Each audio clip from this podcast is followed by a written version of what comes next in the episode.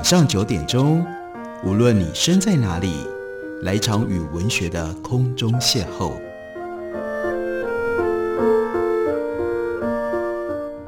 杨照谈书，邀您一同遨游文学世界，认识古今中外的经典之作。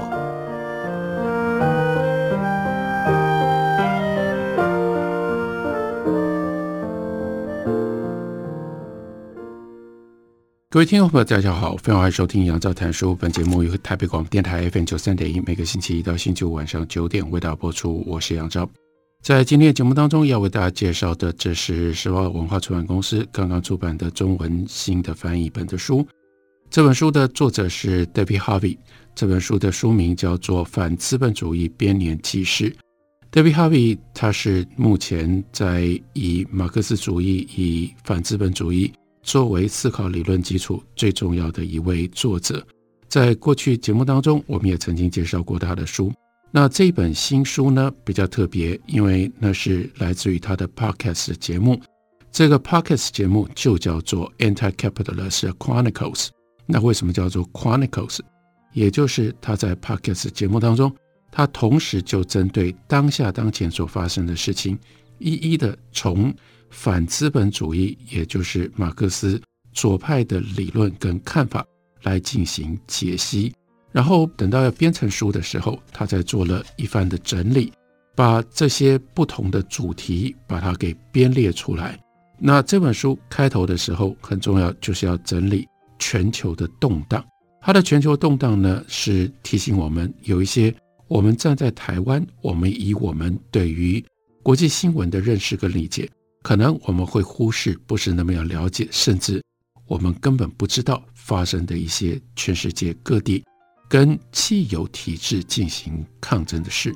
他就提到了二零一九年秋天，政治斗争在世界各地大规模的爆发，从圣地亚哥到贝鲁特、巴格达、德黑兰、巴黎、香港，以至于印度、阿尔及利亚和苏丹，都未能幸免。由此看来，世界确实有。长期的弊病并没有解决，问题在某一个程度上可以上溯到民主治理的基本的缺点，以及大众对于主流政治实践的普遍的疏离。常有人抱怨的另外一点，那就是我们的主流经济模式已经失灵了。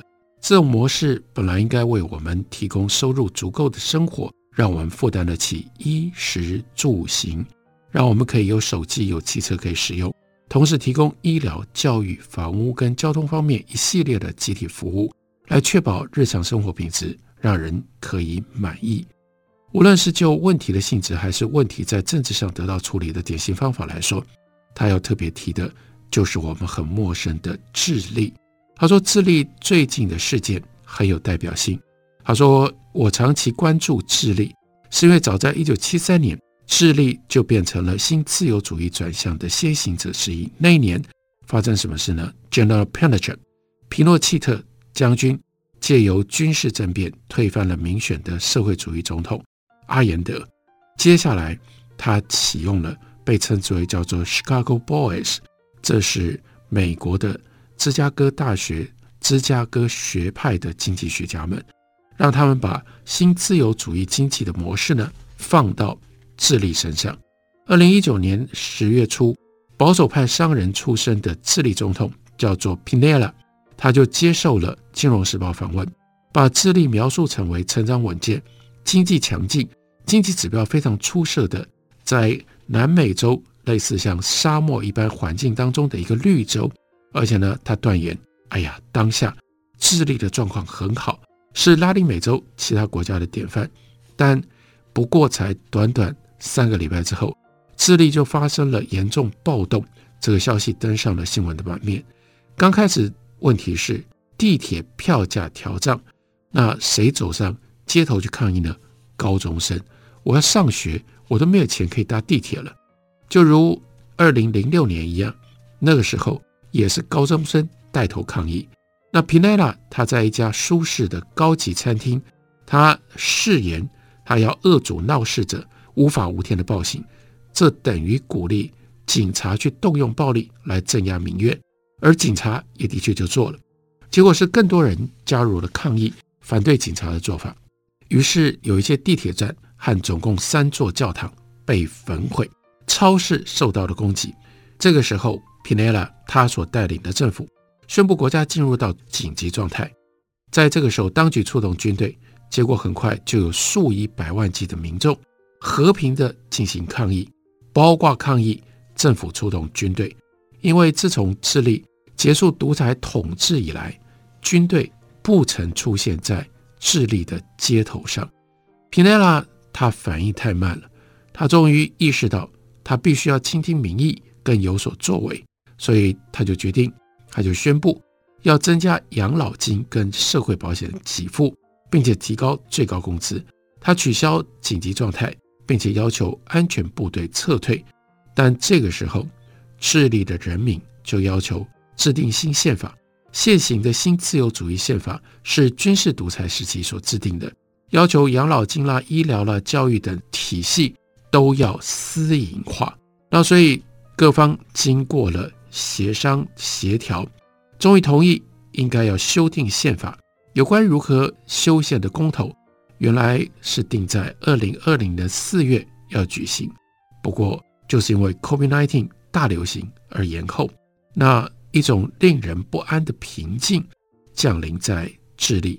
智利的情况不是孤立的事件，在这个之前是厄瓜多尔发生了类似的事。国际货币基金组织 IMF 要求厄瓜多尔进行结构性的调整。国际货币基金向来是如此，你要跟他借钱，要求他帮助你纾困，你的政府就必须要按照 IMF 的要求进行结构上的调整。尤其是要调整你的财政如何收入，把收入的钱用在哪里，还有要调整你的政府官僚体系，可能要求你在官僚体系上大幅的裁员。那这个时候呢，厄瓜多尔的政府必须要开征新税，并且取消燃料的补贴，于是就引发了大规模的抗议。早就诉诸行动的土著，他们集体向首都。基多，基多进发，让人想起一九九零年代和在这个之前造就社会主义者科雷亚他上台的抗议活动。因为抗议的活动声势浩大，厄瓜多尔的政府甚至放弃了首都，撤退到瓜亚吉尔，于是首都基多落入到了抗议者手中。那没办法，最后呢，莫雷诺总统取消了 IF 的计划。回到首都基多，跟这些抗议的民众进行谈判。二零一九年秋天，我们看到拉丁美洲智利、厄瓜多尔陷入到动荡，另外玻利维亚也出现了纷争，不过方向截然不同。在有组织的街头示威的支持底下，强大的右翼势力这个时候指控玻利维亚总统莫拉莱斯说他操纵选举。企图要图利自己，在军方坚持底下，军方动员了，这比较麻烦。军方站在右派势力那边，以至于莫拉莱斯跟政府官员不得不逃离玻利维亚去寻求庇护。在玻利维亚的街头出现了群众运动，对立的群体发生冲突，玻利维亚的动荡延续着。另外，世界的另一边，我们看到的是黎巴嫩的状况。失意的年轻人一再的走上街头，参与大规模的反政府抗议的运动。同样的事情发生在伊拉克巴格达，这里已经有两三百个人在大规模的示威当中遇害被杀。示威主要源自政治上已经被忽视多年的巴格达低收入的贫困地区。另外，世界各地都出现公民抗议活动。如果我们乘坐太空船，眺望地球，而发生抗议活动的地方都闪烁红光的话，我们从空中这样看，我们会认为世界地球正陷入彻底的动荡当中。一波劳工抗议潮到达了最高潮，在美国，教师罢工在令人意想不到的地方一直不断的冒出来。二零一九年九月，教师罢工竟然是在芝加哥达到了最高潮。还有孟加拉跟印度也发生了一些大罢工，那这些抗议都是为了什么？他们有共同点吗？每个地方的抗议都关注一系列的特定的议题，他们的共同点在哪里？是人们意识到经济运作没有兑现原来对于大众的承诺，而政治运作则扭曲，而且呢偏袒超级有钱人。现行体制是对于最富有的百分之一，顶多扩张到最富有的百分之十、十分之一的人有利，但并不照顾大众的利益。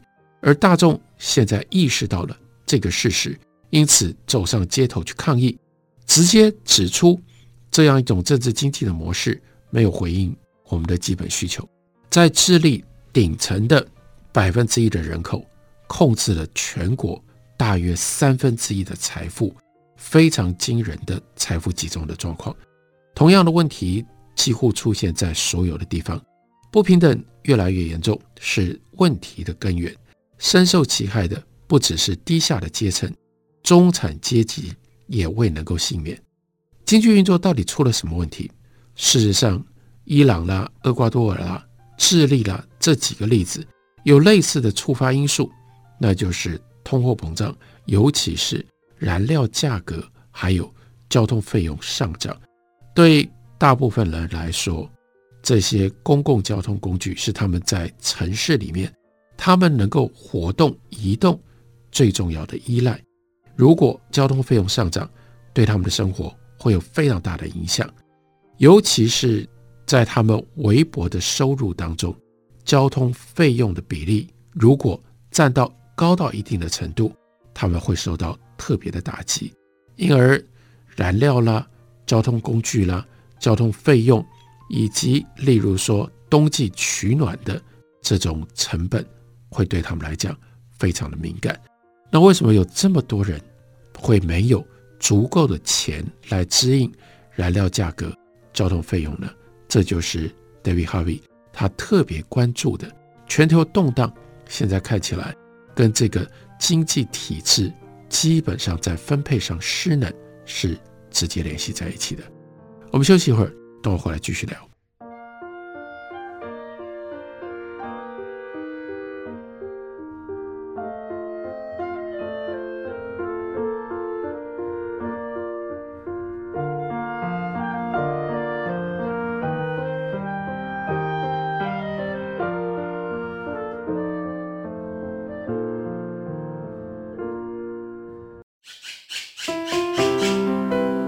家好，我是刘克襄。亲近自己的城市，找回城市的温暖。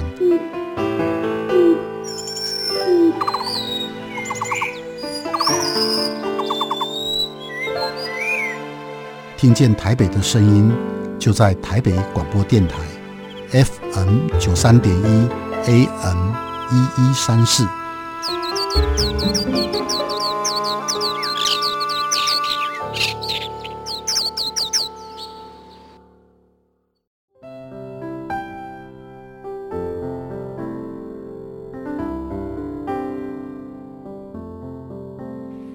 见台北的身影，拥有颗热情的心，有爱与梦想的电台，台北广播 FM 九三点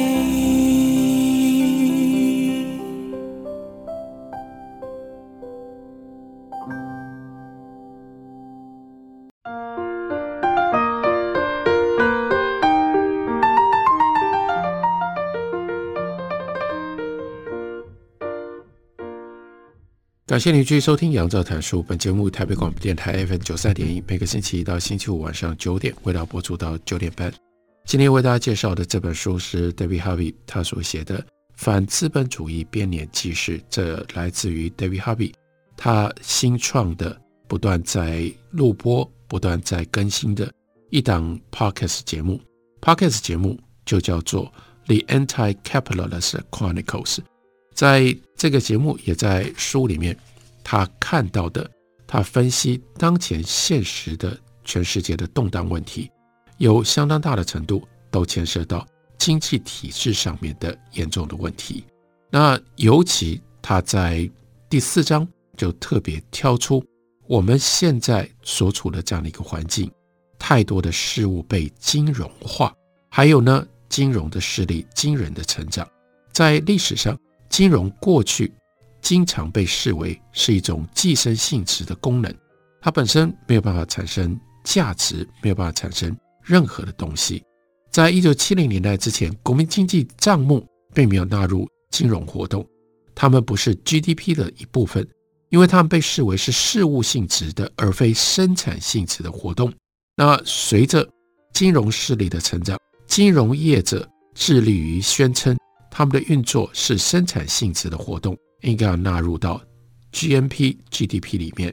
你可以想象，在英国脱欧这件事情上，这就变成了一个很大的问题。因为人们认为伦敦的金融城对于英国经济生产力有重大的贡献，大家都希望伦敦的金融城能够继续发挥它的作用。在一九七零年，金融业的运作根本就没有被列入被视为是生产性质的活动，而被视为是事务跟流通性质的活动，没有直接生产出任何的东西。英国有汽车，有羊毛，有很多其他的东西，但跟金融是无关的。然而 g o m a n s a r c h 的前执行长叫 Lloyd Blankfein，他大声疾呼，坚称 g o m a n s a r c h 不但是在做上帝的工作，还位居美国经济当中生产力最高的其中的一个部门。Goldman Sachs 的员工甚至是世界上生产力最高的员工，这就引出了有关金融服务的价值这个重要而且有趣的问题。来，很有趣的。如果我们这样假定，是不是可能在这个社会、这个世界上，只剩下金融业，大家全部靠金融服务来生活呢？金融，哎，不能吃，不能穿，也不能住啊。因此，说金融服务很大程度是寄生性的，是有一定的说服力的。如果金融被视为寄生性、非生产性的，金融业者就会失去他们在政治跟经济上的特权地位。然而，现在 Goldman Sachs 坚称它的生产力非常的强大，以至于纽约如果失去了 Goldman Sachs，将带来一场经济的灾难。金融业者他们宣称，政府以法规去限制金融活动，就已经对于就业以及经济成长产生了负面的影响。长期以来，进一步放宽对于金融服务的管制。一直都是纽约的争议点。在二零零七到二零零八金融崩盘之前，当时的纽约市长那是 Bloomberg，因为他自己也跟金融业有非常密切的关系，他就强力的施压，要求对于金融服务进一步的松绑，来增加纽约相对于伦敦在金融业上面的竞争力。主张进一步松绑的人认为，这可以释放本来就已经存在的潜在生产的能力。他们认为监理体制阻碍以及抑制了生产的能力。但是，二零零八年发生了全球金融崩盘，美国通过了新的金融监理的法规，它称之为叫做陶德法兰克金融改革法。我们看到的是什么？David Harvey 就说，眼下有一场公然的运动，它的目标就是要追求。削弱这个法案的约束力，又来了，又要进一步放宽对于金融服务的管制。而那个时候，在二零二一年之前，川普政权他们非常乐意配合这样的一场放宽金融服务管制的运动，因为川普政府呢，延续了美国联邦政府一个非常特别的一个传统，经常邀请前 Goldman Sachs 高盛的高层来掌管财政部，有这样的惯例跟传统。金融活动到底跟价值的生产是什么样的关系呢？如果它能够生产价值，它是以什么样方式生产的呢？Debbie Harvey 就特别讲，有一点很重要，我们要回到马克思的论述当中去理解。资本总是在追求成长，而且总是追求复合性的成长。百分之三的复合成长是一个令人满意的标准，但是复合成长会产生指数型的成长曲线，利息增加的越来越快，越来越快，有一个著名的故事是这样的，大家可能听过，国王想要奖励发明西洋棋的人，那那个发明的人就说：“这样，你不用给我太多的东西，我要在棋盘的第一格放一颗米，接下来每一格当中的米粒数字都倍增。”国王想说：“啊，一颗一颗的米或一颗一颗稻子，这样一颗颗算，能有多少？没问题啊。”但是呢，才数到第三十四格的时候，你知道就会发生什么事？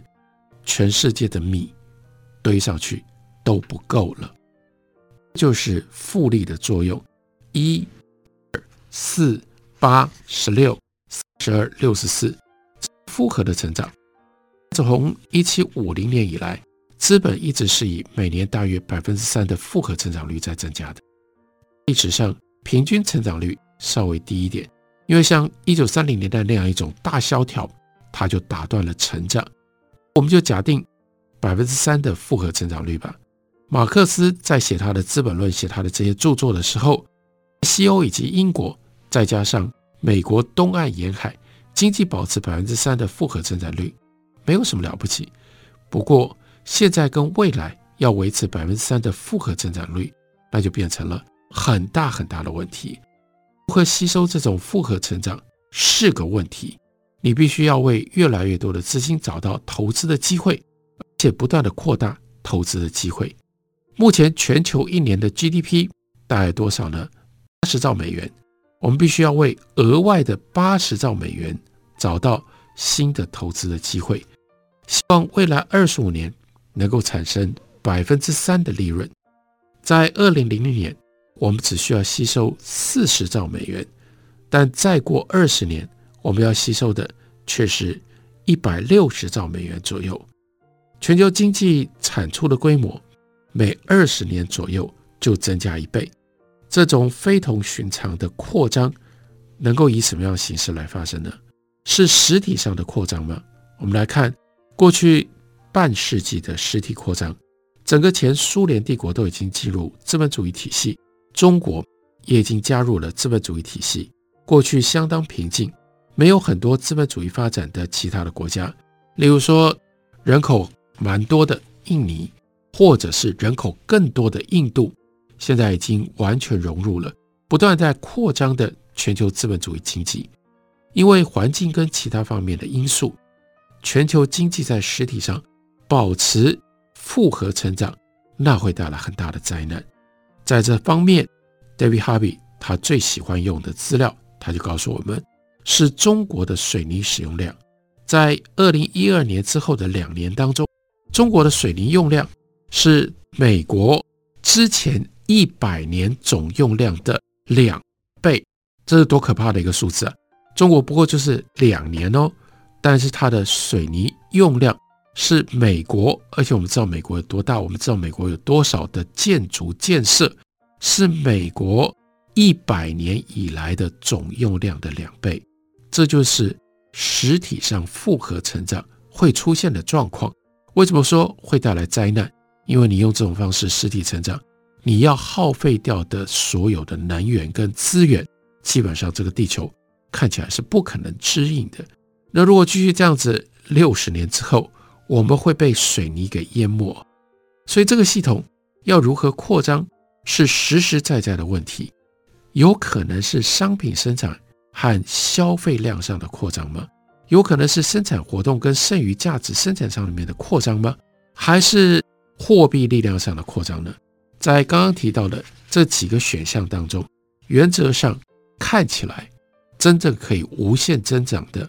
只有货币，货币上的扩张只需要给世界的货币供给量加上几个零就可以了。世界主要央行的量化宽松行动就是在做这样的事情。从一九七零年代以来，世界的货币供给经历了惊人的成长。这种扩张原则上可以无止境地持续下去。但是如果世界上有越来越多的金钱，我们就面对这样的问题了。那钱可以。拿来干什么用？钱可以买什么呢？我们很难把所有新产生的金钱都用去在实质的投资上，二零零七年到二零零八年，为了要拯救濒临破产倒闭了的银行，在当时奥巴马他所进行的一连串的货币宽松，使得货币供给大增。人们希望这些钱都大部分可以用来增加生产的活动，但最后我们看到量化宽松大概只有百分之二十是用来增加生产活动的，那其他的钱用到哪里去？用在跟生产无关的地方，其他流入到和生产无关的地方，例如被来回购买股票、投资股票市场，或者是购买土地。房地产这些钱主要流入货币工具，还有呢，期待土地跟房产升值的投机活动，于是就出现了有趣的事：二零零七年到二零零八年的崩盘，记得吗？是从房地产市场开始的。那危机对应的措施之一是重新振作主要的房地产市场，促进这些市场的投机活动。中国的房地产市场就出现了很多。疯狂的活动，而从二零零八年中国出口业遇到危机以来，中国大约有百分之十五的经济成长是来自于盖房子。所以，旧金山联邦准备银行就有人说过，美国有借由盖房子跟替房子填满东西来摆脱危机的悠久的历史。如果你看全球所有主要都会区的房地产市场，你就会发现房地产的价值惊人的上涨。以至于颇大一部分的人没有办法负担得起住房的这种成本。如果你每年有五万美金可以生活，你要在纽约市找个地方住，别了吧，不用想，你就直接放弃了，因为在纽约市不会有你一年赚五万美金你能够负担得起的住房的地方。房子已经贵到无法负担，这是一个真实而且普遍的危机。这很重要的提醒：资本主义用这种方法掌控了我们的生活。我们必须要离开资本主义，看到这些问题，我们才能够更进一步的了解这些问题可能有什么解决的方案。这就是 David Harvey 他长期关心，从反资本主义的角度来提供我们不一样的视野、不一样的分析。他的新书。反资本主义变脸骑士，介绍给大家，推荐给大家。感谢你的收听，明天同一时间我们再会。